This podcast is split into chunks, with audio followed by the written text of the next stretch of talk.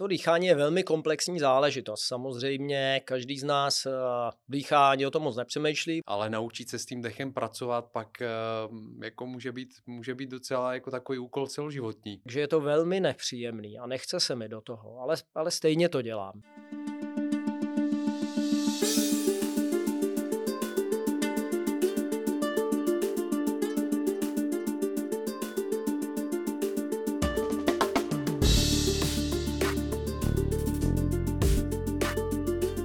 Vítejte do dalšího pokračování Athletic Longevity, podcastu o sportovní dlouhověkosti, ve kterém načerpáte svěží elán a inspiraci.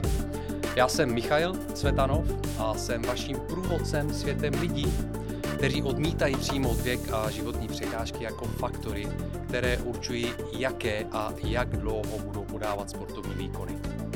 Právě naopak, využívají své zkušenosti k tomu, aby dál zůstávali na té špici – ať je ta pomyslná špice jakákoliv. Tu si každý určujeme sám. Mým dnešním hostem je Pavel Macek. Pavel Macek je silový a kondiční coach, je instruktorem bojových umění, je tež propagátorem zdravého životního stylu, ale hlavně Pavel je instruktor eh, mezinárodních eh, certifikovaných dechových cvičení, o kterých se budeme bavit a též dechová cvičení praktikuje sám eh, dlouhá léta ve svém životě. A protože poslední dobou mě téma dechu a jeho vlivu na sportovní dlouhověkost velmi zajímá, tak jsem eh, pozval Pavla, abychom se dnes na toto téma bavili. Pavle, ahoj, vítám tě do Athletic Longevity. Ahoj Michaile, děkuji za pozvání. Ani jsem nedýchal při tom celém představování. Na to jsem se tě chtěl zeptat. Jestli jako Zatajil jako se mi dech. Zadržoval si dech, jako vidím, že žádnou přelep, žádný přilep na pusu nemáš, tak to je v pořádku. To bychom si moc nepopovídali, že jo. to bychom nezvládli. Pavle, mě by zajímalo, uh, jestli opravdu dech eh, je tak důležitý k lepšímu životu, jak se říká. Samozřejmě, teď udělám eh, trošku takový odskok. Dech je životně důležitý, protože bez dechu prostě bychom se nedožili následujících několika minut možná, ale eh, je opravdu tak důležitý správný dech pro to, abychom si zlepšili nějakým způsobem kvalitu života, jak se říká? Já mám takovou velmi zajímavou cestu k eh, těm dechovým cvičením a vůbec eh, ke všemu, eh, co s dechem souvisí. Když jsem byl malý, tak jsem byl alergik, astmatik, takže jsem měl s dechem výrazné problémy. Chodil jsem pravidelně na testování, na očkování, bral jsem poměrně dost léků, měl jsem i inhalátor, eh, měl jsem i eh, takovou speciální první pomoc pro případ, že bych měl astmatický záchvat, tak prostě takový spray, který si člověk eh, stříkne, takže s tím dechem to nebylo od mládí nic extra, ale jakmile jsem se začal věnovat cvičení, velmi intenzivně ve 14 letech cvičení bojových umění, aniž bychom tam nějak extra a nějak super rafinovaně eh, na dechu a s dechem pracovali, tak jak jsem se naučil pak eh, později, ať už, eh, ať už v Americe, v Číně, v Hongkongu a nadále od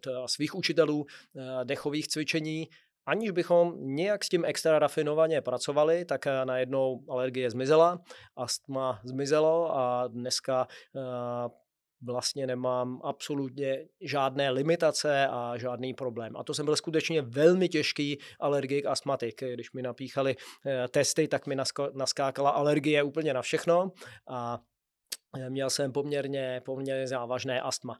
K tvé otázce v zásadě posluchači, diváci si můžou udělat jednoduchý pokus, dát si nádech, výdech, zadržet dech a uvidíme, eh, za jak dlouho eh, budou mít tu potřebu eh, se nadechnout, tak to nám asi něco řekne o té důležitosti toho dýchání, ale má pozdější evoluce, když jsem začal učit bojová umění, bojové sporty a později silový a kondiční trénink. Vyskládával jsem kurikulum pro svoji školu silové silného kondičního tréninku KB5, tak samozřejmě na dechu jsme tam pracovali, obnova nějakého bráničního dýchání, e, různé formy dýchání pro lepší silové výkony nebo naopak e, pro flexibilitu, pro regeneraci. Takže pracovali jsme na tom hned od začátku. Jo? Mm-hmm. A samozřejmě škola síly a kondice, takže cíl bylo naučit se nějaké cviky s vlastní váhou, s velkou činkou, s kettlebell, s jednoručkou a prostě zesílit. Takže na hned od začátku jsme s tím dechem nějak pracovali, ale v zásadě, když k nám přišli nováčci, víme, že většina lidí přijde dnes, obzvlášť ve městech ze sedavého zaměstnání, tak jsem vyskládával ty priority. A říkal jsem si, OK, tak eh, lidi přijdou, protože chtějí ze síly dostat se do kondice, dobře, ale my nejprve potřebujeme obnovit kvalitu pohybu, potřebujeme, aby, eh, se, aby získali nějaký rozsah pohybu, obnovili jsme mobilitu, flexibilitu a pak teda se můžou pustit eh, do silového kondičního tréninku. No, spousta lidí přijde proto, že chce zhubnout do plavek a každý je rád eh, se podívá do zrcadla. Po tom novém roce, tak, po těch Vánocích, vidí, držím to dva týdny.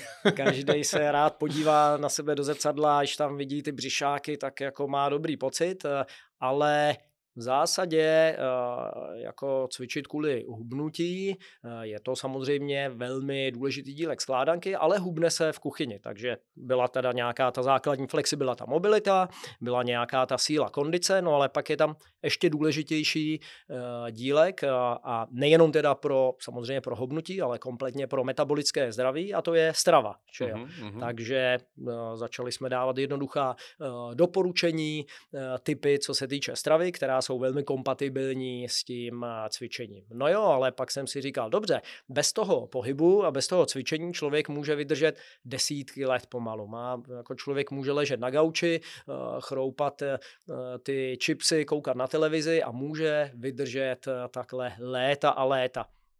Bez toho jídla člověk už vydrží o poznání méně. A je to teda více, než si většina lidí myslí. Rekord eh, půstu, kdy člověk nic nejedl, je něco přes rok. Byl to samozřejmě jako velmi obézní jedinec, bylo to pod lékařským dohledem, mm-hmm, ale jsme mm-hmm. schopní vydržet eh, nejenom dny, ale týdny, ba i měsíce bez jídla. Já zrovna aktuálně mám teď za sebou eh, pětidenní půst a přežil jsem včetně těžkého, těžkého Tohle tréninku. hned navazuju na to, že tohle bude určitě další díl, protože tohle Aha. mě taky zajímá, Aha. ten půst, jo, ale nebudeme se o půstu bavit teď, ale pojďme, pojďme zůstat u Takže bez toho jídla bez toho cvičení člověk vydrží dlouho bez pohybu. Bez toho jídla už míň, eh, co, co pití tam už samozřejmě hodiny začíná, začínají tikat a ano. to už je opravdu v řádu dní. No a co bez toho dechu? No tam je to otázka minut. Takže možná nám příroda takhle napovídá, jaká je, to, jaká je ta priorita. Mohli mm-hmm. bychom tam ještě zařadit spánek. Jo? A jako spánková deprivace, měl jsem nedávno možnost si taky zažít díky jednomu zahraničnímu výletu, není to nic příjemného. Takže máme ten pohyb, no bez toho vydržíme dlouho, ale je zatraceně důležitý. A možná se dostaneme k tomu, jak se to všechno provazuje. Máme to jídlo, bez něj taky vydržíme dlouho, ale opět eh, je to velmi důležitý dílek skládanky. Pak máme to pití, no tam už to těká ty hodiny, stejně tak ten spánek, no ale ten dech, to je něco, co děláme vlastně nejčastěji. Hmm. Člověk chodí cvičit třeba třikrát eh, týdně, ale eh, dýchání, dýcháme v závislosti na tom, eh, kdo a jak, eh, tak eh, je to, řekněme, nějakých 16 až 21 tisíc nádechů a výdechů přes den a je důležité, jaké jsou přes ten den, protože o tom se určitě pobavíme, mm-hmm. jak souvisí dýchání přes den, jak souvisí dýchání v různých fyzických aktivitách pro různé účely, ale to dýchání přes den je absolutní základ. Takže závisí na tom, jaké je to dýchání. No a pak samozřejmě my máme pak eh, specifické eh, strategie, eh, jak využít dýchání pro zlepšení toho, či onoho, či tamtoho. Takže mm-hmm. ve finále jsem se dostal až k tomu dechu a já mu dneska říkám, že to je most mezi tím tělem a duchem. Čeština tam je vidět ta krásná souvislost mezi tím dech a duch. Mm-hmm, v latině mm-hmm. spiritus to samé. Takže dneska to vidím jako velmi klíčový most, který my můžeme využít pro zlepšení v x různých aspektech našeho života. V čem spočívá hlavně um jakoby ta mechanika toho, jo, když zůstanu vlastně chvilku ještě u té mechaniky. Uh, já jsem dočetl, to jsem ti říkal vlastně, když jsme se spojili uh, po telefonu, že jsem dočetl teď knížku Jamesa Nestora. Breathe, uh-huh. což bylo moje, moje takový jakoby první hlubší seznámení se s, jakoby s, dýcha, s dechem a s dýcháním.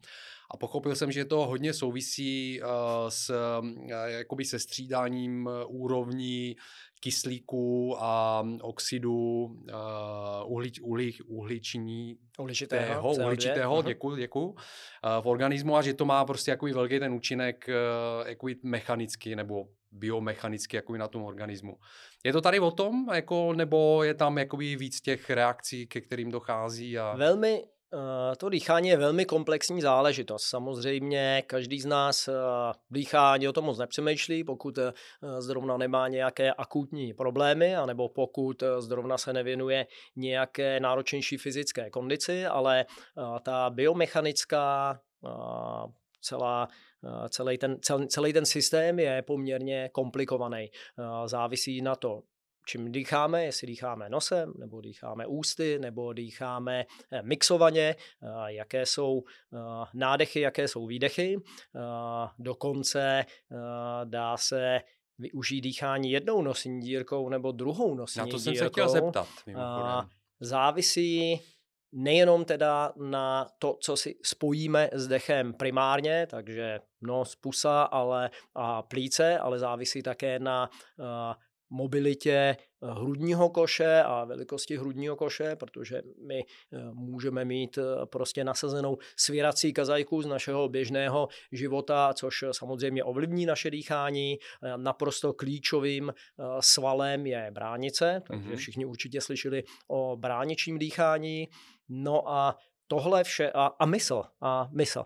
Takže tohle to všechno se dá, všechno tohle tam hraje svoji roli a je potřeba brát v potaz všechny tyhle záležitosti právě v různých typech dýchání, ať už přes den, v různých typech eh, činností od, řekněme, zdvihám těžkou činku na mrtvý tah až po, řekněme, meditaci v sedě, anebo relaxační stretching, anebo kontračně relaxační stretching. Takže to je, řekněme, ta fyzická, mechanická mm-hmm. stránka věci, no a pak je ta biochemická stránka věci. To, co si zmínil, většina lidí uh, bude žít v domění, že teda my se nadechujeme ten kyslík a to je to dobrý, a ono to tak úplně není, a že vydechujeme ten špatný oxid uhličitý CO2 a že to je ta splodina, a ta, ta celková výměna, tam je mnohem více plynů, které tam hrajou roli. To, co samozřejmě se nadechujeme, je směs, to, co vydechujeme, je taky směs, která mm-hmm. obsahuje mm-hmm. ještě eh, vysoké množství kyslíku, až 75 eh,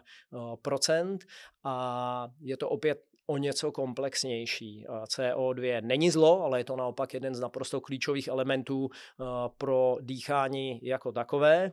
A kyslík eh, není jenom dobro. Eh, my v zásadě rok dýchání je, je škodlivější než, než velké množství, velké množství ozáření a rengenového. My v zásadě mm-hmm.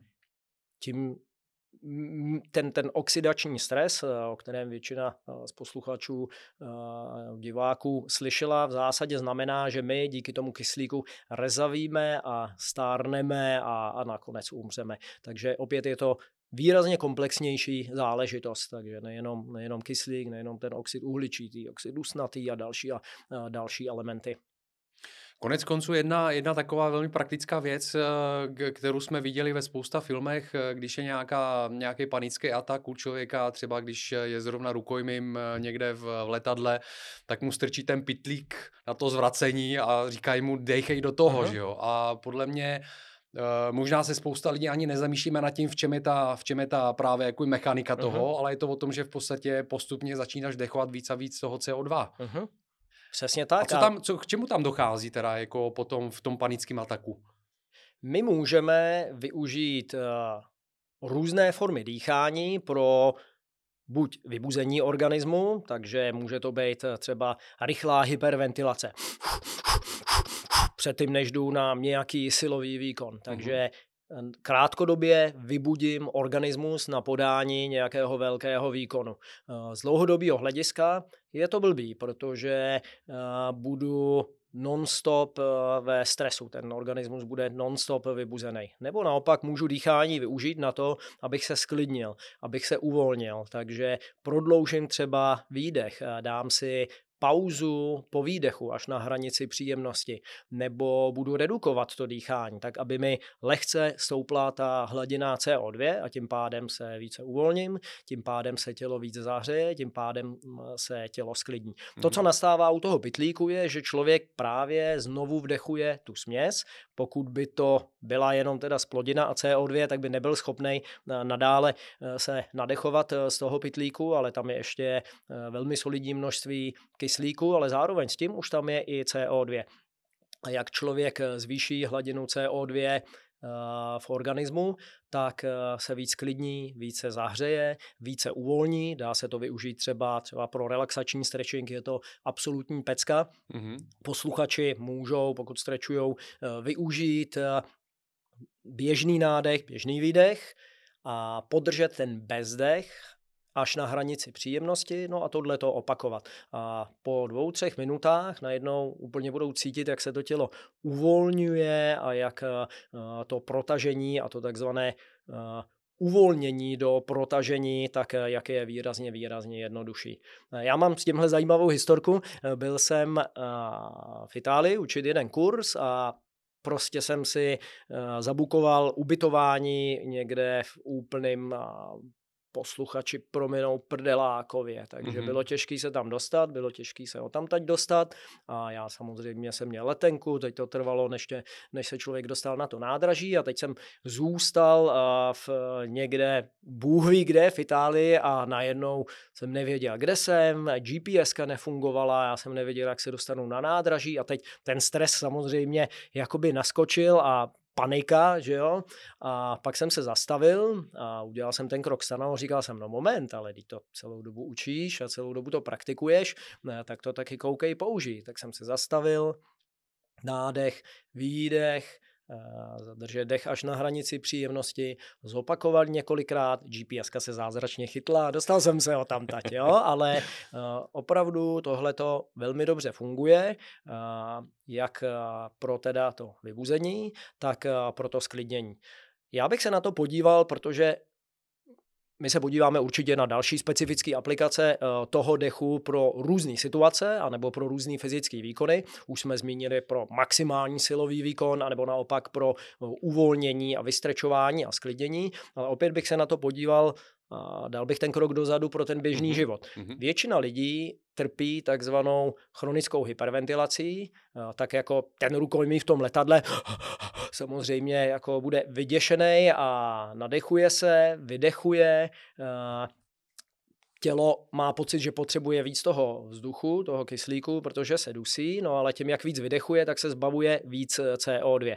CO2 eh, je klíčová proměna eh, v tom celkovém složitějším obrázku dýchání a sice my potřebujeme určitou hladinu CO2, protože jenom v přítomnosti CO2 hemoglobin uvolňuje z těch červených krvinek se uvolňuje kyslík. Mm-hmm. Takže my, když ho tam máme dostatek, tak ten hemoglobin, který takhle drží ten kyslík, tak ho pustí a on se dostane do vnitřních orgánů, do další tkání, do svalů a tak dále. Pokud je tam nedostatek eh, toho eh, CO2, tak eh, on si ho takhle drží. Že jo? No a to tělo má najednou pocit, že má nedostatek kyslíku, tím pádem se víc nadechuje, No a tím pádem zase víc vydechuje a člověk se dostává do bludného kruhu hyperventilace. Ať už v tom stresu, v toho únosu v letadle, a nebo v tom stresu toho běžného života. Je to úplně, úplně stejný. Ta chronická hyperventilace, dneska tím trpí velká část populace, nadechujeme se třeba dvakrát, třikrát víc, než bychom eh, potřebovali. Tím pádem mm-hmm. vydechujeme víc, eh, pořád se dusíme, máme nedostatek, máme nedostatek kyslíku, snižuje se tolerance na CO2 a žijeme v chronickém stresu. Takže eh, různé formy těch sklidňujících dechových cvičení, a může to být formální meditace v sedě, která není dechovým cvičením, možná se k tomu taky dostaneme, nebo aspoň tak, jak já ji vidím, mm-hmm. ale různá forma progresivní relaxace, to, o čem dnes se mluví uh, revival yoga nidra, uh, takzvaná uh, non-sleep deep relaxation, nespánková hluboká relaxace, progresivní relaxace uh, a různé jednoduché formy cvičení toho typu, jak jsem říkal, uh, běžný nádech, běžný výdech, podržet dech uh, na hranici příjemnosti, ten bezdech a tohleto opakovat po několik minut jsou velmi, velmi přínosné. Když budeme moci udělat ten krok stranou právě z toho bludného cyklu chronické hyperventilace, tak eh, ten život bude o poznání lepší. A s tou mm. hyperventilací, jak chronickou, tak v rámci cvičení, ať už se to týká populární Wim Hof metod, ať už se to týká jiných praktik, která, eh, které využívají tuhle hyperventilaci, je tam spousta otazníků a je tam i spousta vykřičníků. No takže uh, takový to, uh, jakože uh, nadechni se, jako v nějaké situaci, nadechni se, tak ono je to naopak, ono je to je spíš jako nedýchej. Můj učitel Pavel Caculin uh, říká, pokud jsou pochybnosti, tak vydechni.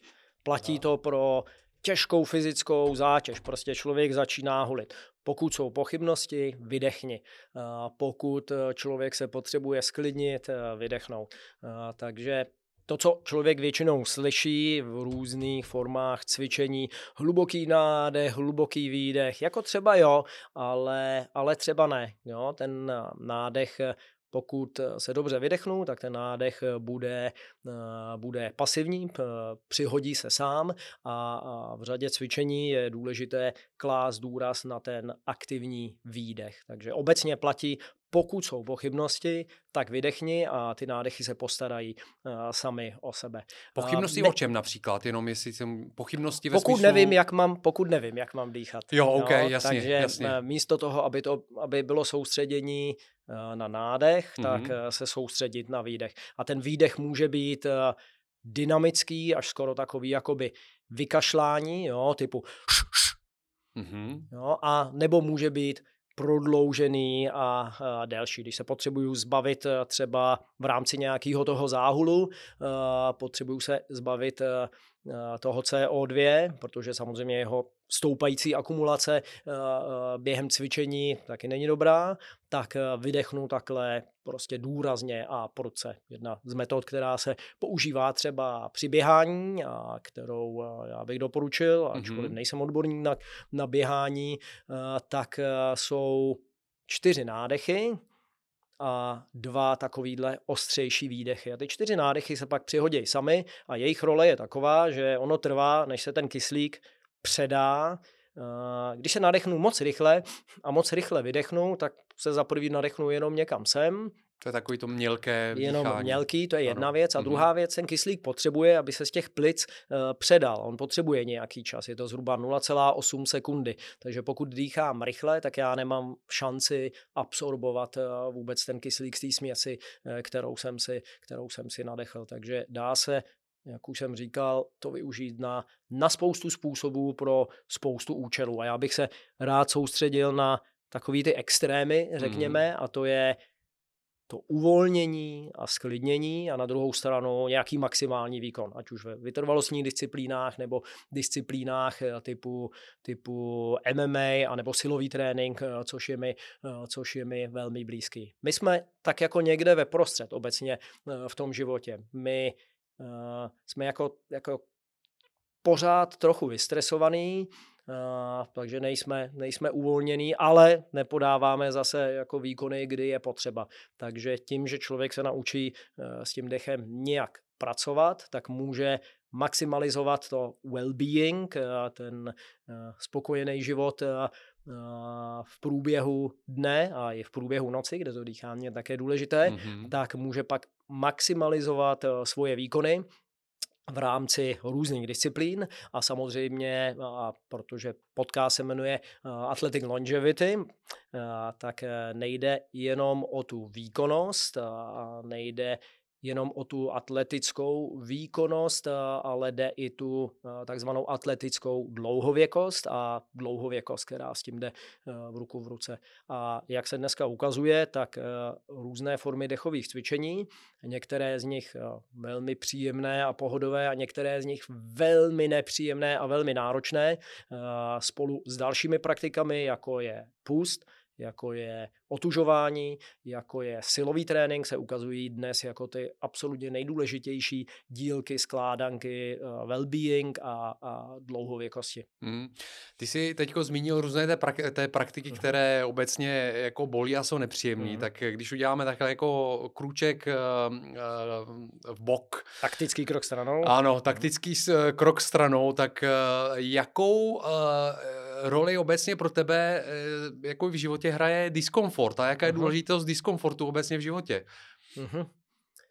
Uh, Jeden z mých oblíbených stoických filozofů Seneca říká, dělej trochu míň těch věcí, které děláš jako hrozně rád a jsou hrozně příjemný mm-hmm. a dělej trochu víc těch věcí, které naopak jako jsou ti trochu nepříjemný. Eh, dneska, eh, povídali jsme si před, postka, před podcastem, venku už je docela kosa, že jo.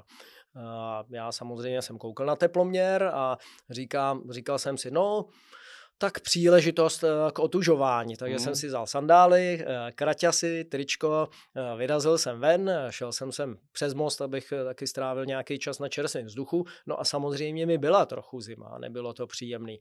Mohl jsem se navlíct a mohl jsem si vzít už ten zimní kabát a dlouhý kalhoty a pořádný boty a čepici. Který už spousta lidí mají, jako možná, už měsíc, přesně, možná 25. Jo, a velmi často, když takhle v zimě chodím prostě na lehko oblečen, protože nejsem idiot, tak si nesu oblečení baťohu pro případ, že bych prostě někde zůstal a překročilo by to určitou hranici, no tak se samozřejmě oblíknu. Ale pamatuju si, že mě zastavila nějaká paní a kouká na mě, že jo, venku minus pět, já sandály, kratě si tričko a říká, pane, vám není zima. A já říkám, paní, no samozřejmě, že je mi zima. Jo, ale já to přežiju, já vím, že jdu jenom 15 minut tady a beru to jako příležitost a, nějakého dobrovolného diskomfortu, který je krátkodobě nepříjemný, ale z dlouhodobého hlediska mi prospěje. To samé se týká, jak už jsem zmínil, teď mám za sebou, dávám si pravidelně pravidelně třikrát do roka, někdy čtyřikrát uh, delší půst, terapeutický mm-hmm. půst, léčebný, uh, pět dní a jako není to příjemný. Vzhledem k tomu, že jsem po dlouhou část života na tzv. přerušovaném půstu, tak ten den, dva je v pohodě. Třetí den nezačíná mít úplně hlad, ale začíná mít chuť na jídlo, protože je velmi rád. Eh, čtvrtý den, pátý, zase překvapivě lehčí, ale člověk jako se na to jídlo opravdu těší. A zase, je to nepříjemný, jo, ale ty přínosy jsou naprosto, naprosto ohromný.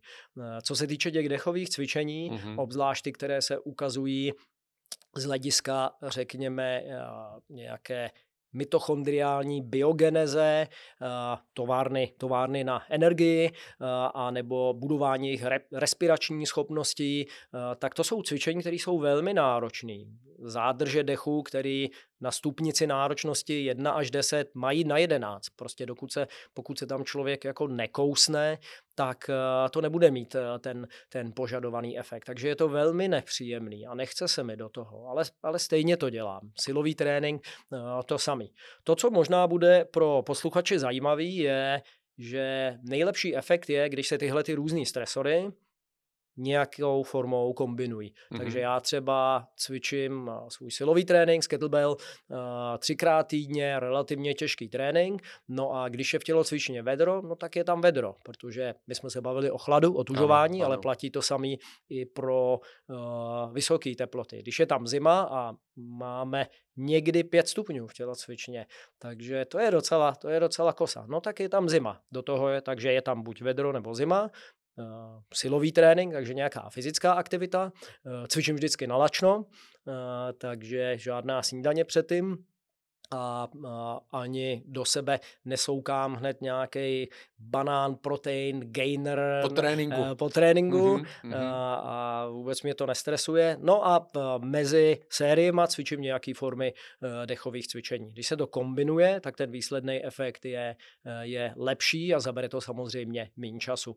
Velmi zajímavý, eh, můj učitel Pavel Caculin eh, ze Strongford zmiňoval a protože eh, já mu samozřejmě věřím, ale vždycky si rád dohledám ty informace, tak zmiňoval dva různé typy, tuším, plejtvákových verlip, kdy jedna z nich migruje za stravou a druhá z nich ne, zůstává, takže má třeba půl roku období eh, kalorické restrikce, kdy toho jídla je výrazně méně. Tak jsou to savci taky, že jo, oni se taky musí nadechnout, ty zádrže dechu tady a taky cvičej, eh, žijou taky v těch chladných vodách, pokud nemigrují do těch eh, teplejších, že jo, no a teď tady máme teda nějakou formu buď půstu, anebo ne. No a ta forma, která nemigruje za tou stravou, která teda má nějakou formu kalorické restrikce, méně toho papání po nějakou dobu, tak se dožívá o desítky let, desítky let víc. Mm-hmm. To je zajímavé. Takže abych to, abych to takhle schrnul, v zásadě ve staré řecké filozofii se těmto formám cvičení eh, říkalo askézis. My mm-hmm. dneska si tu askezi eh, spojíme s tím uh, mnichem někde v jeskyni, žvící se jenom kořinkama. To, co nás dneska ničí, je Eh, ten blahobyt. Jo? Je rozdíl mezi hladomorem, a to se shodneme, je blbý, mrznout někde prostě uh, hladovej, to jako není pro zdraví přínosný. Ale vzhledem k tomu, že se máme moc dobře, zaplať pámbu za ty dary, uh, tak uh, opět zmíním Seneku, to byl jeden z nejbohatších mužů tehdejší doby. A on praktikoval právě různé formy tohoto dobrovolného diskomfortu, kdy eh, si periodicky vyčlenil pár dní, kdy měl velmi jednoduchou stravu, kdy spal na tvrdém lůžku, eh, kdy eh, byl v nějakém chladném prostředí, a kdy vůbec omezil, omezil tu stravu. A ono to má výsledný efekt, to proč to dělali tenkrát, řekněme, stojici, oni to dělali jako trénink charakteru, tak aby si pak vlastně víc vážili toho, co mají. Jo? To, je, to je ten efekt. A, a můžu říct, že jako po pěti dnech ta první večeře, no tak to člověk si vychutnává to si každé sousto. To je vždycky ta nejlepší, to je vždycky to nejlepší jídlo na světě, takže už za to to stojí. No, takže je to velmi dobrý trénink nějaké mentální odolnosti a zároveň pak vděčnosti za to, co člověk má. No a Moderní věda nám dneska říká, jaké to má efekty eh, na zdraví a na dlouhověkost, protože všechny tyhle ty praktiky, o kterých jsme se bavili, o kterých se bavíme, eh, tak je to eh, jedna taková kopa velmi propojených věcí. Dneska se mluví o takzvaném metabolickém zdraví mm-hmm. uh, obecně a uh, ač co se týče toho zdraví fyzického, co se týče toho zdraví mentálního, tak tohle to jsou ty důležité dílky, skládanky, které to, co je na tom super, že v zásadě to není tak komplikovaný, jak může zdát z toho, jak, se, jak si povídáme, tak my jsme uh, profíci, takže se bavíme na trošku odbornější úrovni, ale v rámci jako zařazení těch praktik do uh, běžného života, tak je to velmi, tak je to velmi jednoduchý. Jo? Prostě uh, zmíníme-li úplně na takovým tom nejvyšším pohledu z hora praktiky, o kterých se zmiňujeme, dýchejte přes den jenom nosem, uh, mějte období, kdy jíte a kdy nejíte, takže mít nějaké 12-16 hodin okno, kdy nejím a ten zbytek teda jím. Jeste to, co by poznal Eh, pračlověk, anebo člověk ze středověku, nebo člověk ze třeba 30. let eh, minulého století, takže nemusíme zpátky na stromy jíst eh, tyrannosaury a mamuty, ale prostě přirozené lokální jídlo. Spěte 8 hodin, choďte brzo spát, buďte ráno a přes den na sluníčku, tak aby ho i očička vaše viděli, buďte fyzicky aktivní, No a to je všechno v zásadě. Jo. No paráda, no tak jako... Můžeme to zakončit, my, že my jo? bychom se vešli takhle do dvou minut v podstatě, jo, jako tady tím, kdybychom začali a tohle to všechno Musíme prostě tomu dát tu omáčku, vyložil, ezotero. Tak uh, vážení posluchači, to byly nejdůležitější dvě minuty ale uh, podcastu. Kde pak? Já myslím, že to chci rozebrat, uh-huh. protože ty jsi zmínil velmi uh, zajímavou věc, kterou, na kterou já jsem teď zase taky přišel díky tomu, že jsem četl tu knížku a hned první vlastně kapitola je o tom dýchání nosem. Uh-huh. V čem to teda spočívá? Proč dýchat nosem? Uh-huh. Nos je pro dýchání, pusa je pro jezení. Můžete to zkusit naopak, ale takhle to funguje líp. V běžném životě, pokud to není nějaká specifická fyzická aktivita, tak bychom měli dýchat jenom nosem. Ten nos má přes asi 30 různých funkcí, které jsou pro naše zdraví velmi, velmi důležité. Posluchači můžou, když jsme se bavili třeba o tom bráničním dýchání, ano. můžou udělat velmi jednoduchý pokus, že se posadí zpříjmená pozice nebo můžou i stát a nadechnou se nosem. Potom si zacpou jednu nosní dírku a nadechnou se nosem a sledují, co to dělá níž. Mm-hmm. Potom si ucpou i kousek té druhé nosní dírky. Ne takhle, ale takhle. Mm-hmm. A najednou budou cítit, jak opravdu ta bránice funguje a jak je to najednou to hluboké dýchání, hluboké ve smyslu, že používám tu bránici. Ne hluboké v tom slova smyslu, že bych se nadechoval více vzduchu. No a pak pro kontrast můžou otevřít pusu a nadechnout se. Jo, a teď zjistí, jak to je jenom uh, to hrudní podklíčkové dýchání. Takže pokud, pokud chceme, uh, pokud chceme, táta jde, Jo? Pokud chceme eh, použít brániční dýchání, no tak krok číslo jedna je dýchání nosem. Jo? Mm-hmm. To je jedna věc. Eh, druhá věc, eh, zvlhčuje eh, ten vzduch. Třetí věc, chrání nás před různýma patogenama. Máme tam nejenom v nose, ale pak hloubš v tom nosohltanu, tak tam máme takovou ochranou vrstvu a tak dále a tak dále. I to, že je to vlastně zúžený, jo, tak mm-hmm posluchači zjistili, že tady je to takový jako rychlý polknutí, tadyhle je to takový sosání. Takže lidi, kteří dechají tou pusou, tak pak dechají. A jak už jsem říkal, my potřebujeme nějaký čas na to, aby se ten kyslík eh, z té směsi vůbec uvolnil v těch, eh, v těch plicích. Takže my mu takhle ani nedáme šanci. Tím nosem ano. To platí pro běžný život. Tohle je velmi důležité, to dýchání nosem. Mm-hmm. Přes den nebo v noci platí pro běžný život. Pro sport Eh, pro různé fyzické aktivity, pak přijde, přijde na činnost. Jo, pokud vám váš jogový učitel nebo učitel tchajti a nebo učitel silového tréninku říká dýchat určitým způsobem, když já nevím, uh, uh, moji žáci cvičí bench press, jo, tak tam je třeba nádech pusou, se nadechnou, dodechnou nosem, zadrží dech a znovu zopakujou. Jo, ale to je specifický typ dýchání pro tuhle tu činnost. Mm-hmm. Jo? A, a velká část tréninku, řekněme pro, pro vytrvalostní sporty, by měla i tak probíhat nosem. Ano, to bude náročnější, protože my jsme uh, pak uh, v tom opravdu hlubokým dýchání schopný do sebe uh, rychlejš Eh, dostat eh, více vzduchu, takže je rozdíl v tréninku a tam opět velká část tréninku, další z mých učitelů, Patrick McKean z Oxygen Advantage doporučuje 50% a více tréninku eh, jenom nosem, ano, to bude o něco náročnější, stejně jako je o něco náročnější trénovat v té zimě, vedru a na lačno, je to náročnější, ale zlepšíte se. No a pak, když člověk soutěží, tak eh, využívá takzvané mixované dýchání, to mm-hmm. znamená nadechuje se i nosem, eh, i pusou.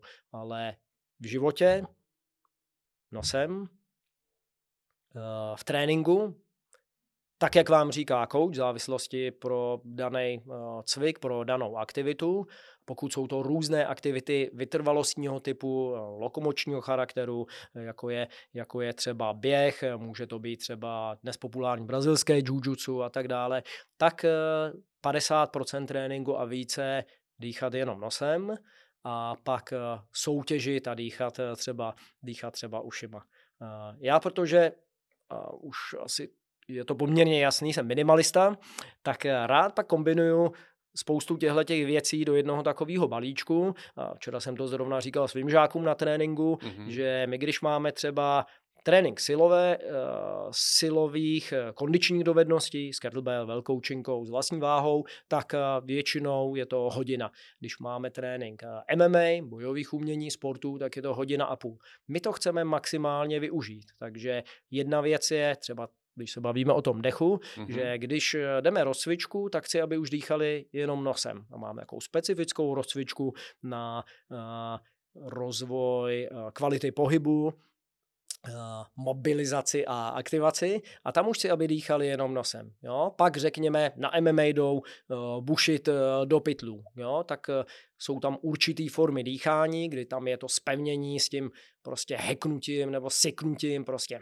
jo, jak praštěm, mm-hmm. který je schopný zvyhnout sílu až skoro o 10% výbušnou. Takže to je důležitý. No jo, ale pak je pauza mezi těma jednotlivými kolama. A my opět můžeme využít na to, abychom Buď rychle popadli dech, když jsem trochu zadejchaný, máme na to určitý strategie, když jsem hodně zadejchaný, tak máme na to jiný uh, metody, jak ho rychle popadnout. No a pak můžu cvičit v těch pauzách, že opět, i když to je náročnější, tak budu dýchat jenom, budu dýchat jenom nosem. A takhle ten celý trénink, ať je hodinu, hodinu a půl, tak se kompletně využije. Řekněme, že po tréninku eh, si pak člověk dá nějaký relaxační stretching a opět, opět tam využije dech, kdy podrží ten bezdech eh, po výdechu až na tu hranici příjemnosti, tak aby se víc uvolnil, umožní mu to líp eh, zregenerovat mezi jednotlivýma lekcema a samozřejmě zlepší to jeho atletickou dlouhověkost. Já jsem eh, zkoušel teď eh, právě na tréninku, hm, začal jsem chodit na capoeiru, Aha. jinak chodím normálně jako na eh, většinou jako na gymnastiku nebo gym, gymnastické haly a začal jsem se snažit právě dýchat, dýchat nosem, jo, jako co nejvíc. A mám pocit, že, že mě to uh, zlepšuje vytrvalost. Uh-huh ale úplně upřímně jako ne, nevím, nevím, jakých okamžicích teda jako dýchat nosem, kdy ne, ale uh, snažím se většinou prostě dýchat nosem.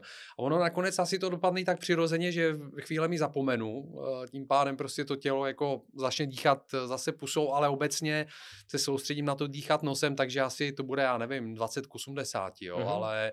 Capo, capoeira úplně no, nemám přehled, jak ten trénink vypadá, mm-hmm. jo, ale vždycky se zamyslet nad tím, pokud je to, řekněme, blíže lehčí aerobní aktivitě, no tak nic mi nebrání dýchat jenom nosem. Je prostě nějaká jako lehčí rozcvička, je nějaký prostě lehký drillování a tak dále. Jo, to, kde pak člověk potřebuje pracovat s tím vzdechem bude třeba na nějaké náročnější, řekněme, gymnastické kousky i v rámci mm-hmm. té kapuéry, protože samozřejmě to je velmi, velmi uh, gymnasticky i orientovaná záležitost, takže uh, so, dá se uh, spevnit a zadržet dech před tím, než člověk udělá, uh, udělá ten daný výkon. No a pak samozřejmě jedete nějakou formu náročnějšího drillování, uh, sparingu, něco, co už je fyzicky náročný, co je blízko, řekněme, soutěži. Jo? Mm-hmm. Tak jako mm-hmm. kdyby nastoupil třeba do MMA nebo do boxu, no tak pak je tam to mixovaný, uh, mixovaný dýchání. A já myslím, že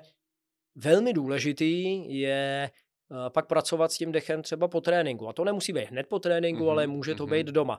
Uh, když se na to podíváš, tak jako tahle aktivita ta tě jakoby vybudí. Jo? A teď si vím, že celý den od rána má člověk stres. Jo? Ráno vstane a teď najednou děti a e-maily a práce a tohle, pak jde na ten trénink a to je zase, to je zase forma stresu a člověk potřebuje se prostě hodit do klidu. Takže buď to může být po tréninku, já mám velmi rád eh, právě eh, ten stretching, eh, kde využívám takzvané hyperkapnické metody dýchání, kdy člověk trochu zvýší tu hladinu CO2, třeba mm-hmm. formou té ještě relativně příjemné zádrže dechu po výdechu po nějaký delší čas, a nebo si jenom lehne na zem, dá si ruce eh, nahoru, pokrčí si nohy, nádech, výdech, lehce zadržený eh, dech a tohle to zopakuje třeba 20-20 minut. Jo? Nebo jiná forma je takzvaný redukovaný dýchání, že se člověk úmyslně bude snažit nadechovat menší objem než obvykle mm-hmm.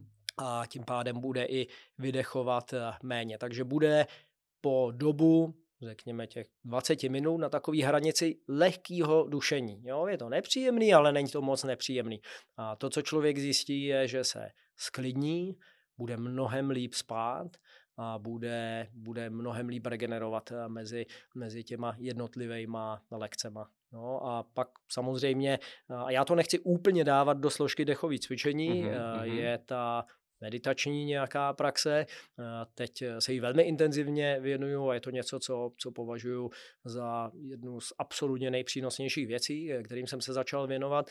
Tam jsou zase je spousta různých forem, jo, ale pokud se budeme bavit o té úplně původní, nejstarší a dneska 2,5 tisíce let no, ověřený, tak tam ten dech se jenom pozoruje. Tam se nemění, ale jenom se pozoruje a člověk zjistí, že když mu dá tu příležitost, jenom prostě ať si dělá, co chce, tak on se zcela sám přirozeně sklidní. On se zcela sám přirozeně zjemní až na hranici úplný nepostřehnutelnosti. A pak samozřejmě tohle má pak přenos i do běžného života, takže ten spánek je pak lepší a i přes den to je lepší. Já někdy uh, vyjedu třeba vlakem a najednou si všimnu, že vlastně skoro vůbec nedýchám. Říkám mm-hmm. si, je, tak dobrý, tak, eh, tak to dobře funguje. No, když budeš uh, nějaký noclehárně nebo vedle manželky, no tak uh, co je známkou pohody, že jo, toho, toho člověka, co leží vedle tebe, když jdeš jo, takhle ve spánku, anebo když prostě v klidu, v klidu přede. No, oddychuje, přede, přesně tak. To no předení je taky zajímavý, ty jsi mi poslal jsi mi poslal předem otázky a ano. já jsem si je jenom přečetl a říkal jsem ti před podcastem, že některé věci nevím, tak si je nebudu cucat prstu, tak jsem si je nedohledával, protože chci mluvit jenom o věcech, které rozumím a byla tam otázka na dýchání, nervus vagus a, a, a Zachytil jsem to, ano. nepamatuju si to, takže si to nebudu cucat z prstu, ale když jsi zmínil to předení, tak jsou to praktiky, které jsou třeba v čínských bojových umění. Já jsem, mm-hmm. já jsem léta studoval eh, v Americe, v Číně, eh, v Hongkongu, a takže mám a eh, zázemí, co se týče těch dechových praktik, nejenom z té západní vědy, řekněme, ale i z, těch východ, z té východní tradice. No tak tam jsou různé formy cvičení, kdy člověk tak jako mručí, anebo přede, jo, kdy se prostě nadechne a vydechuje. Mm-hmm. Můj kamarád a jogový učitel Dalibor Štědroňský, tak tomu říká, který s dechem pracuje naprosto úžasným způsobem, tomu říká brumendo.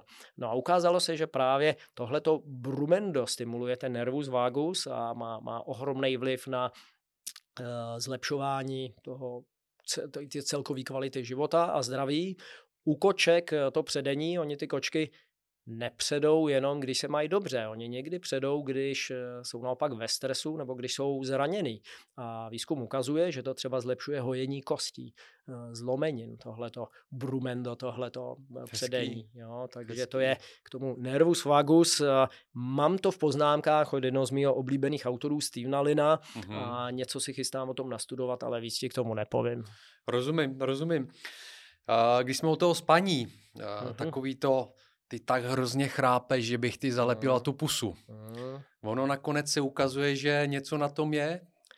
Něco na tom je. My samozřejmě máme nějaké intervence, které jsou jednoduché a můžeme je zahrnout hned a vyzkoušíme a když to funguje, tak fajn, ale někdy to je prostě potřeba řešit. Jo? Jeden z mých oborů, kterému, kterému se věnuju, jsou bojová umění a sporty, takže Obsa, občas člověk má chirurgicky upravený nos mm-hmm. a je potřeba ho dát dokupy. Pokud prostě je to neprůchodný, tak uh, zalepování pusy prostě moc nepomůže. Uh, takže je dobrý si zajít k lékaři a, a ta operace za to stojí. A dát si dohromady zpátky frňák, tak aby člověk mohl líp dýchat. A obecně s tím chrápáním je problém, jo, a zase těch důvodů může být víc, pokud někdo je jako výrazně obézní, no tak zase uh, musíme to vidět v tom celkovém kontextu toho života, jo, my velmi rádi hledáme právě takový ty rychlý heky, jako chrápu, zalepím pusu, jako jo, ale, ale pokud má člověk jako 40 kg nadváhu a uh, jako celkově není, není zdravý, tak eh, to moc nepomůže. Mm-hmm. Já bych začal u toho dýchání přes den, dýchat jenom nosem, tam člověk to může nějakou formou kontrolovat a je to i velmi dobrá forma mindfulness, že si toho člověk všimne a řekne si, já pozor, teď já teď můžu dýchat nosem, tak proč prostě dýchám zase, zase takhle. Já vždycky říkám účastníkům svých kurzů, ať když jedou z toho semináře, tak ať se zastaví v tramvaji nebo v metru nebo v autobuse nebo na zastávce a jenom se podívají na ostatní lidi. A teď oni nejenom, že je uslyšejí, jak dýchají, ale oni je i uvidějí, jak dýchají. Takže bude to pusou a bude to ten ten Darth Vader, mm-hmm. bude to to mělký dýchání, rychlý dýchání, no a to je přes den. Bude to lepší v noci, kdy nemají možnost to absolutně kontrolovat? No nebude, tam to bude, tam to bude jenom horší. Každopádně to přelepování pusy, jak pro trénink, No, prostě je to dobrý. Uh, viděl jsem zadá... poslední dobou sportovce, Aha. který to absolvují. Já už jsem to viděl před hmm. mnoha lety a když hmm. jsem s tím tady poprvé uh, přišel a na různých kurzech, tak si všichni mysleli, že jsem se zbláznil, jako přelepovat. Uh, Poklepávali Ale si. na to já jsem zvyklý. Když jsem začal učit v Čechách s kettlebell, taková koule s madlem, tak si taky všichni klepali na hlavu. To se dělalo v 30. letech, co to tady děláš? To se dělalo dávno předtím, jo, ale uh, pokud člověk s tou přelepenou pusou, nemá mm-hmm. svázaný ruce a neleží v kufru auta, tak uh, by se neměl tolik stresovat. Uh, uh, řada profi koučů a já jsem viděl doklady od Petrika Mekina z Oxygen Advantage, jehož knihu bych vřele doporučil, vyšlo v českém překladu, tak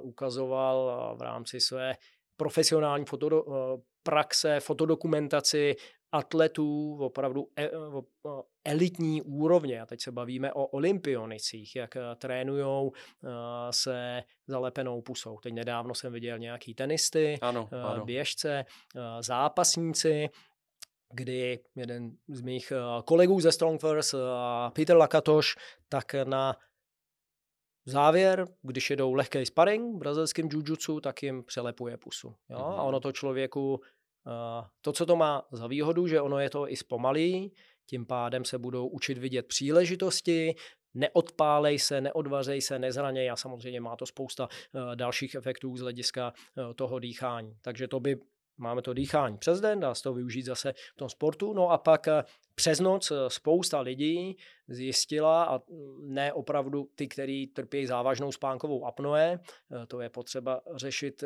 řešit s lékařem, ale řekněme, že tak jako říkám si, že jsem docela zdravý, a, eh, a, ale dám tomu šanci, tak zjistí, že když si přilepí tu pusu, takže najednou ta kvalita toho spánku je výrazně lepší, že se budou budit eh, ve stejný čas a hlavně, že se budou budit čerství a plný energie a, a nadšený. Takže uh, stojí za to. Uh, Patrick McKin říká, že si přelepuje pusu dodnes a je to velký profík, takže věřím mu, že má, že má svoje důvody. Já jsem s tím experimentoval, ale já mám spánek eh, velmi dobrý a nechrápu velmi zřídka, eh, takže eh, osobně tam nevidím potřebu, ale s tím dechem pracuju dlouhý, dlouhý léta, jak, hmm. jak přes den, tak v rámci cvičení a navíc, jak jsem říkal, velmi, velmi široký spektrum aplikace dechu pro různé činnosti. Já v tom jedu asi druhý týden teďko. Mm-hmm. První tři dny, jako trvalo mi tři dny, abych si na to zvykl. Mm-hmm. Jo, první noc jsem se budil docela dost mm-hmm. často, protože jsem měl z toho nepříjemný pocit, takovou trošku klaustrofobii, klaustrofobii, ale potom druhý, třetí den už to bylo lepší a mhm. lepší a teď mi to přijde naprosto přirozený. Mm-hmm. Já doporučuji a... začít postupně, jo. Pokud mm-hmm. posluchači o tom uvažují, tak třeba nejdřív si přes den v bělém životě prostě přelepit mm-hmm. pusu na 20 minut, jenom si na to zvyknout. Pak, když půjdou svoji první noc, tak si to přelepit prostě jenom kousíček třeba, jo. A ono to spadne, no tak to nevadí. A pak postupně přidávat, uh, přidávat, až by člověk opravdu měl jít spát a dobrou noc, miláčku. Přelepit sobě a můžeme jít spát, jo. A ráno jo, se zbudí jo. a No, výhoda je, že taky spousta eh, chlapů se zbaví těch hipsterských fousů, že jo, a No právě, že mě to padá, jako jo. mně to padá jako posledních pár dní, jako cítím, že vždycky, vždycky tak, jak si to přes, přes nos dolepuju. Ale je to ne, je to zajímavá zkušenost rozhodně. Eh, já si myslím, že to mám podobně jako ty, že jsem zjistil, že eh, jak jsem četl tu knížku toho Jamesa Nestora, zkoušel jsem ty různé věci, které on tam doporučoval. Mhm. A vyšla taky v českém překladu. A zjistil, ano, já, já ji mám anglicky, ale určitě v češtině, uh-huh. takže je velmi vel, jako je dostupná, každý si ji může přečíst, protože si myslím, že tam jsou nějaké takové základní věci, které mě dávají naprosto smysl nakonec, a ještě navíc je takový jako, eh, jako docela hezký vyprávění prostě. Uh-huh. Ale zjistil jsem, že to s dechem asi mám dobře, mm-hmm. jo, že dýchám docela dobře, že nemám že, jako žádný, žádný problém v noci, to mám podobně jako říkáš ty, že nemám nějaký uh, častý a výrazný chrápání, možná občas, když si dám víc těch piv, jako, ale, ale Pak není přesto... dobrý nápad si přilepovat No pak to není úplně dobrý, no. třech až čtyř pěti pivech a, a vodkách, jo, nepřilepovat. ale, ale je to, zjistil jsem jednu věc, že mám živější sny. Hmm. Možná je to tím, že, že přece jenom uh, se dostanu do nějaké hlubší fáze hmm. prostě hmm. jakoby toho spánku, takže si pamatuju víc ty sny. Uh, já si rád pamatuju ty sny, protože si je nějak jako potom snažím vykládat a pracovat s nima, takže to je vynikající. A a tak, jako jinak obecně se snažím prostě během toho dne dýchat víc tím nosem. Uh, okamžitě, když do, dokud jsem začal číst tu knížku a četl jsem o tom nose a začal jsem dýchat nosem, tak jsem cítil okamžitý efekt. Cítil jsem se okamžitě klidnější, uh-huh. uh, koncentrovanější. Po několika dnech tenhle ten pocit zmizel, protože mám pocit, že prostě se to stalo normálem. Uh-huh. A protože, tak by to mělo být jo, normální. by to mělo být. Jo? jo, my máme být jako vyhypovaný a vystresovaný, když je potřeba, že jo? když jako nás uh, honí ten Tyrannosaurus, ale, ale jinak ne, že jo? takže uh, to je normální, být, uh, být takhle v pohodě. Jo? A umět, umět to zapnout, a umět to vypnout. A mm-hmm. v tom mhm. nám ten dech může strašně pomoct. Prostě vybudit se, když je potřeba a to může být, eh, eh, to může být eh, náročná zkouška třeba, jo? to může být fyzický výkon. Jo? Teď prostě potřebuju si dodat tady kuráž a odvahu, jo? ale potřebuju to vypnout. A já myslím, že dneska tak jak jsme se bavili o té chronické hyperventilaci, tak mm-hmm. druhá věc je ten chronický stres a s tím související pak a, a, chronická zánětlivost a ten metabolický syndrom a to je pak opravdu ten bludný kruh. A když se nám podaří z něho vyskočit, tak najednou ten, ten život je, je opoznání, opoznání příjemnější. Uh, hyperventilace, uh, Wim Hof a jeho, uh-huh. jeho metoda, ty jsi zmínil, že je to, jakoby ty pozitiva tam uh, jsou asi jako přítomně a jasný, ale že není úplně jasno, jako jasný na druhé straně, jak to může být škodlivý pro ten organismus. Je to úplně jasný, jak to může být škodlivý. Jak to je teda, no. jak to s tím je? Já bych to řekl takhle. Uh, my potřebujeme Wim Hofovi poděkovat za to, že mm-hmm. přinesl uh, do obecného povědomí otužování a dechová cvičení. A za tomu moc děkujeme. Uh, co se týče toho otužování, je tam nějaký zákon klesajících výnosů, point of mhm. diminishing return. Takže být jenom v tom zaprděném teplíčku není dobrý, přehánět to taky není dobrý. V, vědecké literatuře se mluví o takzvané ceně za adaptaci. Za všechno platíme cenu. Jo? A my chceme, nebo já chci aspoň, v praktikách, kterým já se věnuju, zaplatit co nejmenší biologickou cenu. Takže musí to mít výrazně větší přínosy než eh, ta negativa. A všechno má svoje přínosy, všechno má svoje negativa, ale ten poměr, eh, já potřebuju, aby ty přínosy byly co největší a ta negativa, aby byla co nejmenší. Takže pokud odběhnu jenom k tomu otužování, dneska prostě každý potřebuje dát tu fotku, jak byl 10 minut ledový kádi, no a to je moc. Jo. Eh, neotužovat se vůbec je blbý, pak prostě člověk bude náchylný na jako sebe menší změnu uh, počasí, prostředí a onemocní. To tělo je, je prostě slabý.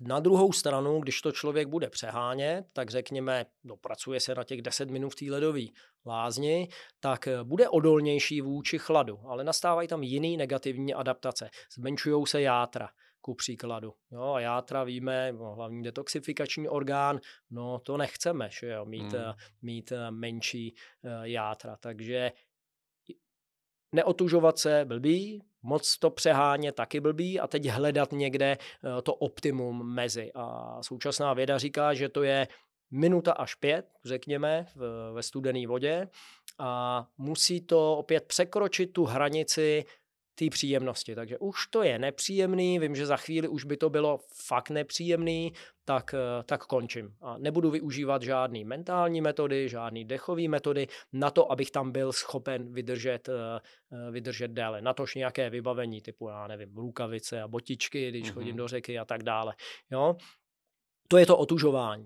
Co se týče toho dýchání, my víme, jaký uh, pro zase posluchače, diváky, kteří neznají ta dechová cvičení z Wim Hof metody, tak já je velmi, velmi stručně schrnu. Mm-hmm. Je to v zásadě hyperventilace, hluboký nádech a jenom pasivní výdech, tohle to zopakovat řekněme 30krát a pak zadržet dech po výdechu. Každý, kdo to zkusí, na poprví, tak bude absolutně nadšený, protože je schopen zadržet ten dech po předchozí hyperventilaci a po výdechu, tak je ho schopen zadržet třeba na dvě, tři minuty. Jo, kdyby si to zkusil jenom teď, jak tady sedíme, dáme nádech, výdech, zacpeme nos, no tak jako minuta, možná minuta a půl, pro většinu lidí to bude extrémně, extrémně náročný. Když si dají tu předchozí hyperventilaci, těch řekněme 30 eh, cyklů, hluboký nádech, pasivní výdech, tohle zopakovat 30krát, pak vydechnou, tak najednou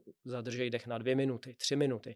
A nejen to, ještě to navíc bude příjemný, jo? že najednou mm-hmm. jako bude takový mravenčení a teď jako ta mysl se vypne a můžou být nějaký prostě blikat tam nějaký barvičky a tak dále, jak si řekne, no to je super, tak to já budu dělat. A spousta lidí to taky dělá. Já jsem zažil lidi, kteří říkali, to je paráda, já si pustím šamanský bubny a prostě dvě hodiny hyperventiluju. Wim Hof mm. tomu sám říkal, doslova get high on your own supply, zhul, zhulit se z vlastních eh, zásob. No to já úplně nechci. Jo? Mm-hmm. Já s tou myslí chci pracovat úplně jiným způsobem místo toho, abych tam vytvářel nějaký stavy, na kterých pak budu závislý a budu je potřeba znovu, znovu produkovat, ať už formou drog, anebo formou tohohle toho dýchání, tak já chci vidět věci takový, eh, jaký jsou, místo toho, abych si vytvářel nějaký specifický eh, stavy. Proč se to děje? Eh, máme dva orgány, které jsou nejvíc hladový, nebo takhle. Proč člověk je schopen zadržet ten dech tak dlouho po té hyperventilaci? No, ten hlavní signál na to, že se člověk potřebuje nadechnout, není nedostatek kyslíku, takzvaná hypoxie, ale je to naopak nadbytek eh, toho CO2. Ta mm-hmm. hladina eh, CO2, když stoupne jenom o maličko v těle, tak eh, člověk eh, se začíná dusit a má potřebu se nadechnout. Jinak, co se týče kyslíku, tak jak teď tady sedíme, tak eh, ta, ta periferní saturace je téměř 100%. Máme tam prostě 97, 98, 100% kyslíku a v rámci té hyperventilace a zádechu, zádrže nádechu, zádrže po výdechu, tak ta, ta saturace kyslíku klesne až třeba třeba až na 50%, což je velmi, velmi závažná hypoxie, do které se v mhm. běžném životě vůbec nedostaneme. Jo. Dva orgány, které jsou nejvíc hladový na kyslík, tak eh, je srdce a je to mozek. Nejsem si jistý, že je dlouhodobě zdravý a přínosný omezovat, uh, omezovat srdíčku dostatek kyslíku, no a mozku zcela jistě ne. Takže to, že člověk se tam cítí pří, jako příjemně a teď světýlka a to brnění a tak dále, to je jako kdyby ho někdo tak jako škrtil, jo.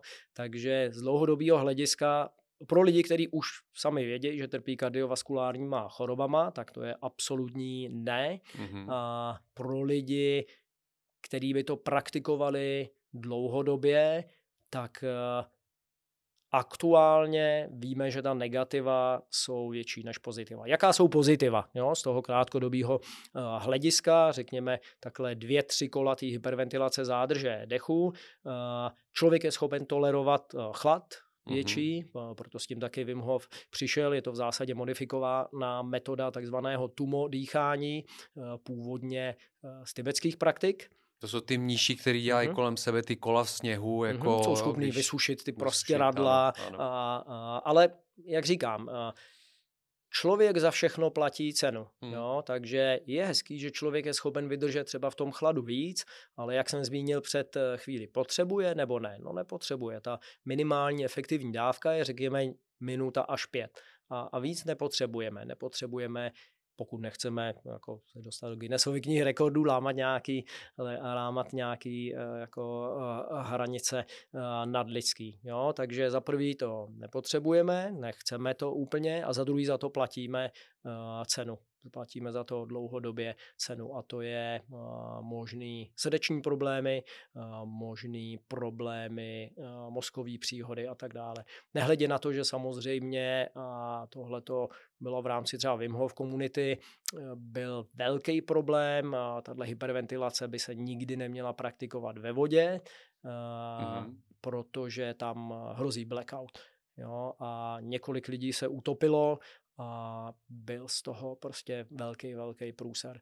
Takže můj aktuální názor na to je, že ta, ty vykřičníky, otazníky a vykřičníky výrazně převažují nad, nad těma palcema nahoru. Já jsem na tohle téma, pokud by to posluchače zajímalo, natočil velmi podrobný podcast mm-hmm. Semper Fortis, Wim Hof eh, eh, metoda, takže tam si můžou poslechnout hodinu a půl detailní analýzu, jak to přesně funguje a nazval jsem ho taktéž eh, palce nahoru, otazníky a vykřičníky. A těch otazníků a vykřičníků je tam výrazně víc. Takže, Kde to najdou, Pavle, posluchači? Na všech, na všech platformách mhm. podcastových. Mm-hmm. Můj podcast se jmenuje Semper Fortis. Semper mm-hmm. Fortis a Tohle mimochodem je nejposlouchanější díl, uh, který jsem, který jsem kdy natočil. Takže otužování, uh, brát to s rezervou, uh, minuta až pět a dechová cvičení. Já jsem je cvičil opravdu, protože abych, abych mohl o tom něco povídat, tak, tak to potřebuju taky zažít na vlastní kůži a cvičil jsem je každý den po dobu tří měsíců. Bylo pro mě zajímavé to, jak tam mysl tam vypla, no ale teď už vím, proč vypla, že jo, když tam je prostě méně přívodu krve kyslíku do mozku, tam nastane vasokonstrikce, tak, tak to, aby se nevyply jako ty myšlenky, jo, hmm. ale postupem času jsem si říkal, já nechci si vytvářet nějaký stavy podobný drogovému opojení, já chci, aby tam mysl viděla svět takový, jaký je, takže jsem k tomu začal mít eh, odstup, no a pak samozřejmě moji učitelé, ať už Patrick McKin, eh, Pavel Caculin, tak eh, vysvětlili z toho fyziologického hlediska, co se tam děje a proč to asi není dobrý nápad. Ono konec konců, když mluvíme o, tý, o tom zastavení té mysli, tak mně přijde mnohem praktičtější opravdu se naučit zastavit tu mysl třeba meditačními technikami nebo prostě kontrolou ani, té, myšle, ani tam, té mysli. No. Ani tam to nutně nemusí být cílem. Jo? Hmm. Jsou samozřejmě v rámci třeba buddhistické meditace se rozlišuje takzvaná samata a vypasáná meditace. Hmm. Hmm. Samata je právě ta, to soustředění, ta jednobodovost. Jo? A, a tam opravdu najednou člověk je stále, stále vnímá, ale opravdu ten tok těch myšlenek se zastaví. Ale je to stav, který je opět přechodný. Jakmile člověk uh, stane z toho polštářku, no tak, tak to zase jako najede. Takže tím cílem nutně není zastavit uh, tu mysl a ty myšlenky, cílem je neidentifikovat eh, se s nima. Mm-hmm. A všimnout si toho, že člověk je prostě ztracený. Jo? Ty myšlenky nás skutečně napadají, ve smyslu napadají, jako když je někdo napadne zákeřně ano. někde.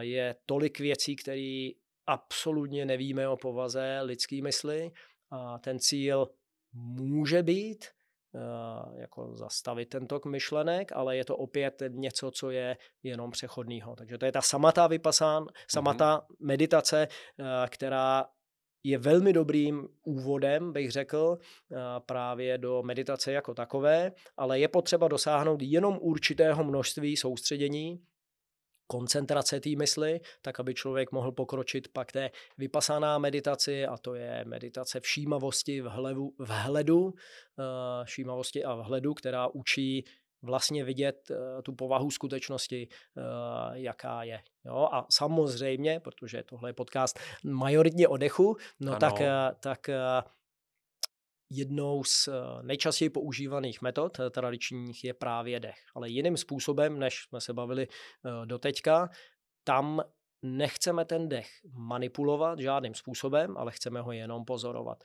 A jsou různé metody, bármská tradice třeba doporučuje sledovat eh, to zvedání a klesání břicha, eh, ale ty pocity, které vznikají eh, při zvedání a klesání břicha, to znamená tlak a to napínání a to splaskávání, možná nějaký pocity tepla, chladu a tak dále. Jo? Ta původní tradice se zaměřuje na kontakt vzduchu s těmi nosními dírkami. Takže člověk vlastně koncentruje, soustředí uh, tu pozornost na jedno místo a opět vnímá jenom uh, ten, když se, jo, když se zase to všechno hodně, dělám, jak tě poslouchám. Tak... Když se nadechneš, nadechneš nosem, tak cítíš, jak ten vzduch tam jde chladnější. Vydechneš, jak jde teplejší ven. A ty jenom vnímáš ten pocit vzduchu, mm-hmm. v nosních dírkách, zvenku, zevnitř. A ta mysl se opravdu soustředí, stane se jednobodovou a eh, to je velmi, velmi, velmi jednoduchý a velmi mocný a velmi přínosný cvičení. To, co je ale důležité, nemanipuluje se s tím dechem nijak, nijak se neupravuje. Když prostě ten dech je dlouhý, tak je dlouhý, když je krátký, tak je krátký, když je hluboký, tak je hluboký, když je mělký, tak je mělký. Člověk si ho jenom všimne a jenom ho pozoruje. Když mám tady takhle tu sklenici, tak ta mysl a ten dech prostě může být takhle. Jo? A já tím, že se posadím a dám tomu čas a prostor. Já teď nebudu chtít zastavovat tu hladinu, eh, eh, která je tam rozvlněná. Ne, já tomu dám jenom čas a prostor a ona se, ona se usadí sama. A je to, jsou to velmi zajímavé zážitky, člověk tomu opravdu musí dát čas, to není něco, co nastane za minutu, ale pak najednou je tam ten pocit, kdy najednou se prostě ta hladina ustálí, ta mysl se ustálí, ten dech se ustálí a je to velmi zajímavý, velmi příjemný, ale není to to ono. Jo? Člověk si řekne, tak teď už to je ten, jako ten, to je ta meditace, teď to je super, no ale to je taky přechodný stav. Jo? Jakmile člověk vstane z toho polštářku, no tak to zase zmizí. Takže když ta meditace stojí za Pikachu, tak to je dobrý. Když to je jako ten všechno, jak má být a sklínění a vypne se mysl, tak to je taky dobrý. No, ale nechci na jednom stavu ulpívat a ten druhý stav jako otlačovat. Meditace by byla, hele, na úplně celý další podcast, Já je to něco, myslím, no. čemu se teď hodně, hodně věnuju, ale pokud se bavíme o tom dechu, mm-hmm. tak opět je to, je to most eh, mezi tím tělem a duchem, protože všechny tyhle aspekty tam hrajou uh, svoji roli. Ta pozice meditační, jinak budu dechat, když budu sedět takhle schrbený mm-hmm. a mhm. jinak budu dechat, když budu mít tu páteř rovně a všechno uh, je uvolněný tak, jak má být uvolněný. To, jestli budu uh, zatuhlej, nebo to, jestli budu uvolněný, tak to má roli na dech a to má pak roli na mysl. A mimochodem pak jako pro cvičení platí to, platí to samý, jo? takže ta pozice těla pak s dechem a s tím daným výkonem souvisí. Ukazoval jsem před chvíli eh, ten bench press, jak by člověk dechal, kde potřebuje hodně vzduchu, eh, potřebuje samozřejmě jako to, to, to spevnění že jo, v té oblasti středu, ale potřebuje zároveň i velký hrudník a dostat tam co nejvíce, co nejvíce vzduchu. Takže zase máme tam nějakou pozici těla, máme tam nějakou formu dýchání a s tím pak souvisí nějaký, nějaký silový výkon. Mm. Pavle, kdybychom eh, to nějakým způsobem shrnuli pro posluchače, kteří teď hned eh, by mohli uh, začít využívat ty výhody nějakého lepšího dechu, aniž by museli jít do nějakých složitých technik, uh-huh. protože těch technik si popsal strašnou spoustu. A ne každý asi a většina takzvaně obyčejných lidí, který, eh, já nevím, věnují se třeba lehce sportu, chodí do práce, ne, ne, nejdou za žádnými prostě velkými Aha. výkony. Co by, co by bylo to shrnutí toho, jak, jak by mohli hned teď vlastně začít využívat lepší Já dech. ti to řeknu naprosto přesně, uh-huh. krok po kroku, velmi jasně a stručně. Dám tři typy, dám tři typy, uh, kde se budu snažit podívat právě na ty extrémy, jo, protože umět to prostě zapnout a umět to vypnout. Takže něco, co se týká uh, jako nula manipulace uh, s dechem, takový ten úplný základ, řekněme, úplný základ. Dýchejte přes den jenom nosem. Pokud to není specifická sportovní činnost a vy můžete dýchat jenom nosem, i když doběhnete tramvaj a nejste tolik zadejchaný, jo, tak dejchejte jenom nosem. To by byl typ číslo jedna. No a pak v rámci maximalizace těch extrémů začněte se věnovat silovému tréninku. Začněte zdvihat činky a teď myslím ne pumpovat svaly, ale skutečně zdvihat činky. Naučte se mrtvý tah, bench press, dřep, začněte cvičit kettlebell, začněte cvičit eh, skutečný silový cviky s vlastní vahou, jako jsou kliky na jedné ruce, dřepy na jedné noze, uh, schyby nebo dr, uh, drily, které vedou k těmhle těm dovednostem, protože tam ten dech je naprosto klíčovou součástí. A dobrý coach vás naučí, jak používat dech tak, aby to cvičení bylo bezpečnější a abyste měli lepší, lepší výkony. Takže to je můj tip číslo dvě. Tip číslo tři. V tom silovém tréninku se to učíte zapnout. Naučte se to taky vypnout. Jo, takže místo přehánění rozcviček, tak se soustředit na docvičku a, a můžete to dát po tréninku, anebo můžete dát předtím, než eh, půjdete spát, jenom si lehnout, dýchat nosem, nádech, výdech, zadržet dech až na hranici příjemnosti. Pak si dát pár nádechů a výdechů. Neměl by se člověk dostat do hyperventilace, eh, takže když tu zádrž dechu přehnal, tak pak se potřebuje nadechnout. To by se tam nemělo dít, bude to trošku náročnější, ale má to být jenom opravdu zadržet ten bezdech po výdechu na hranici příjemnosti. Takže si lehnete před spánkem na 20 minut, nádech, výdech, zadržet dech na hranici příjemnosti. Pak pár nádechů, výdechů, vydechnout, zadržet dech na hranici příjemnosti. A tohle dá třeba 20 minut. Jo? A pro sklidnění mysli pro uvolnění, pro regeneraci je to absolutní pecka. Když s tím spojíte nějakou progresivní relaxaci od hlavy k patě, kdy budete skenovat prostě celé tělo, opravdu od hlavy k patě a budete se snažit uvolnit všechny části těla nejprve postupně a pak najednou, tak aby se člověk úplně propadal do té podlahy nebo do té madrace, tak v kombinaci s tím dechem je to velmi, velmi mocný. Takže měli jsme typ pro běžný den, měli jsme typ pro to, tu sílu a kondici, máme typ pro tu regeneraci, pro to uvolnění, no a poslední typ bude právě pro tu mysl. Pokud člověk chce poznat svoji mysl, tak nechce posadí a pozoruje ji. Takže může to být opravdu 10 minut denně. Jenom se posadit ve zpřímené pozici a pozorovat nádechy a výdechy pozorovat pocity spojené s nádechy a výdechy. A když člověku ujede ta mysl, což se stane během pár sekund, kdy se tam najednou rozjedou všechny ty uh, účtenky, složenky, milenky a já nevím co, tak se vrátit opět k pozorování toho dechu.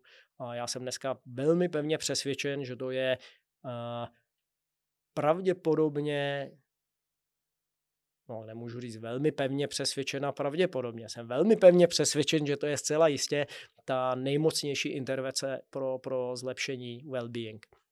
Vrátím-li se k tomu začátku podcastu, jsme se bavili o tom cvičení o té stravě a o tom nějakým pitným režimu a bavili jsme se o tom dýchání. No ale předtím je ještě ta mysl.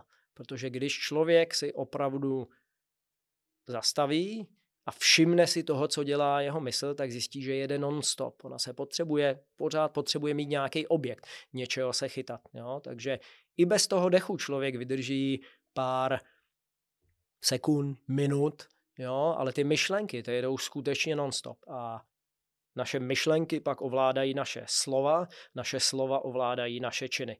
A my, když eh, pácháme špatné věci, tak musíme jít o krok dál, že jo? To jsou to, že říkáme špatné věci, no ale pak musíme jít ještě o krok dál a to je, že si myslíme špatné věci. Takže když se člověk nenechá ovládat těma myšlenkama a nebude se s nima identifikovat, tak ta kvalita života se výrazně, výrazně zlepší. A to, co nám pomůže opět ten most mezi tím tělem a duchem, tak je, tak je opět ten dech hlavní téma dnešního podcastu. No já jsem říkal na začátku, že dech asi nebude tak jednoduchá záležitost, jak se zdá. A je to, je to paradox, že vlastně na jednu stranu je to velmi, velmi jednoduchá záležitost, každý se s ní, s ní narodí, ale naučit se s tím dechem pracovat pak eh, jako může být, může být docela jako takový úkol celoživotní. Pod vedením dobrého učitele je to je to jednoduchý. Jo, my samozřejmě jsme geekové, takže uh, mě to zajímá, jak to funguje. Spousta věcí, co jsem se naučil uh, v Číně, v Hongkongu, v Americe, tak já jsem věděl, že funguje. Jo, můj učitel uh, zemřel a bylo mu 103 let, že jo, a byl v zásadě jako v plné síle, v plné kondici. A ten samozřejmě se různým formám věnových, dechových cvičení věnoval celý život. Takže to, že to funguje, o tom jsem neměl pochyb. Ale teď už víme, díky moderní vědě, mnohem víc, eh, jak to funguje. Jo, takže to je ale pro nás, pro geeky, nebo pro mě jako pro kouče, když to učím a někdo se mě prostě zeptá, no tak jak to je s tím oxidem dusnatým a, a jak to je s tím CO2 a co, co si myslíš o nervus vagus, nevím. jo? Eh, takže to je, to, je, to je pro nás jako pro odborníky, ale já jsem velmi pragmaticky založený člověk, já mám rád programy a intervence ve stylu dělej tohle a takhle. Něco, co se člověk naučí velmi rychle a pak to cvičí a sklízí benefity a když ho to pak zajímá víc, no tak pak může jít hloubš a zjistit, eh, proč to je dobrý nebo hmm. pochopit více ten mechanismus eh, v pozadí. A o spoustě věcech, upřímně řečeno, my, my do dneška ještě nic nevíme. Možná tušíme, víme víc, než jsme věděli, ale je to ještě velké neznámo. Pavle, poslední otázka moje tradiční na konci, eh, na, kon, na konci rozhovoru. Jaký bys tu chtěl zanechat odkaz všem lidem, kteří by chtěli zůstat aktivní do co nejvyššího věku?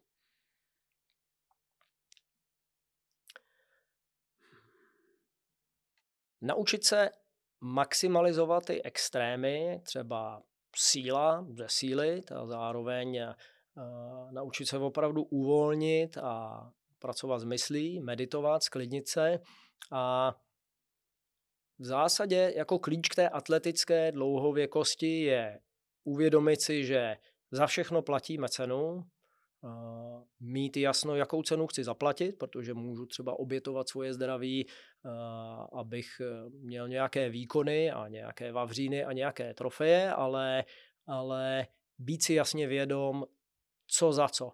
No a ten klíč eh, k té atletické dlouhověkosti je spokojit se s tím, já tomu říkám, lehký nadprůměr ve spoustě věcech.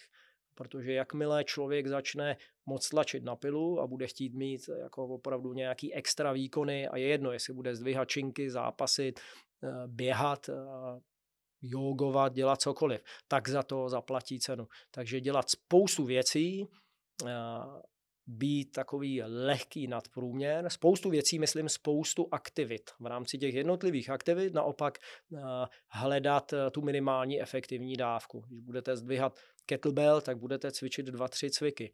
Když budete mít běžecký program, tak bude velmi jednoduchý, nic složitého. Jo? Ale co se týče těch aktivit, zdvihat činky, jít si zaběhat, jít si zahrát fotbal s kamarádama, chodit po horách, strečovat, chodit na jogu. Jo? Takže uh, pestrost aktivit, ale velmi minimalistický přístup v rámci praktikování těch, těch jednotlivých aktivit. Takže to by byla moje rada. Odkaz, to nemám takový ambice zanechávat nějaký odkaz. Děkuju, děkuju.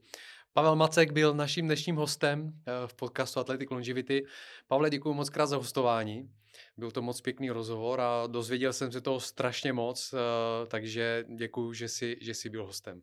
Děkuji moc za pozvání a za příjemný pokec a těším se někde na viděno. Tež, měj se krásně, ahoj. Přátelé, eh, děkuji moc krát, že jste si poslechli rozhovor do konce. Eh, doufám, že vás bavil stejně tak, jak i mě. Pokud si chcete poslechnout další rozhovory z Atlety, Athletic Longevity, tak eh, je najdete na všech podcastových platformách. Eh, jsme na YouTube, jsme na Spotify, na Apple Podcasts a tak dále. Jsme též na všech sociálních sítích. Budu moc rád, když nás na sociálních sítích budete sledovat. Eh, Instagram, Facebook hlavně. A zachovejte nám přízeň a uvidíme se u dalšího se krásně. Ahoj.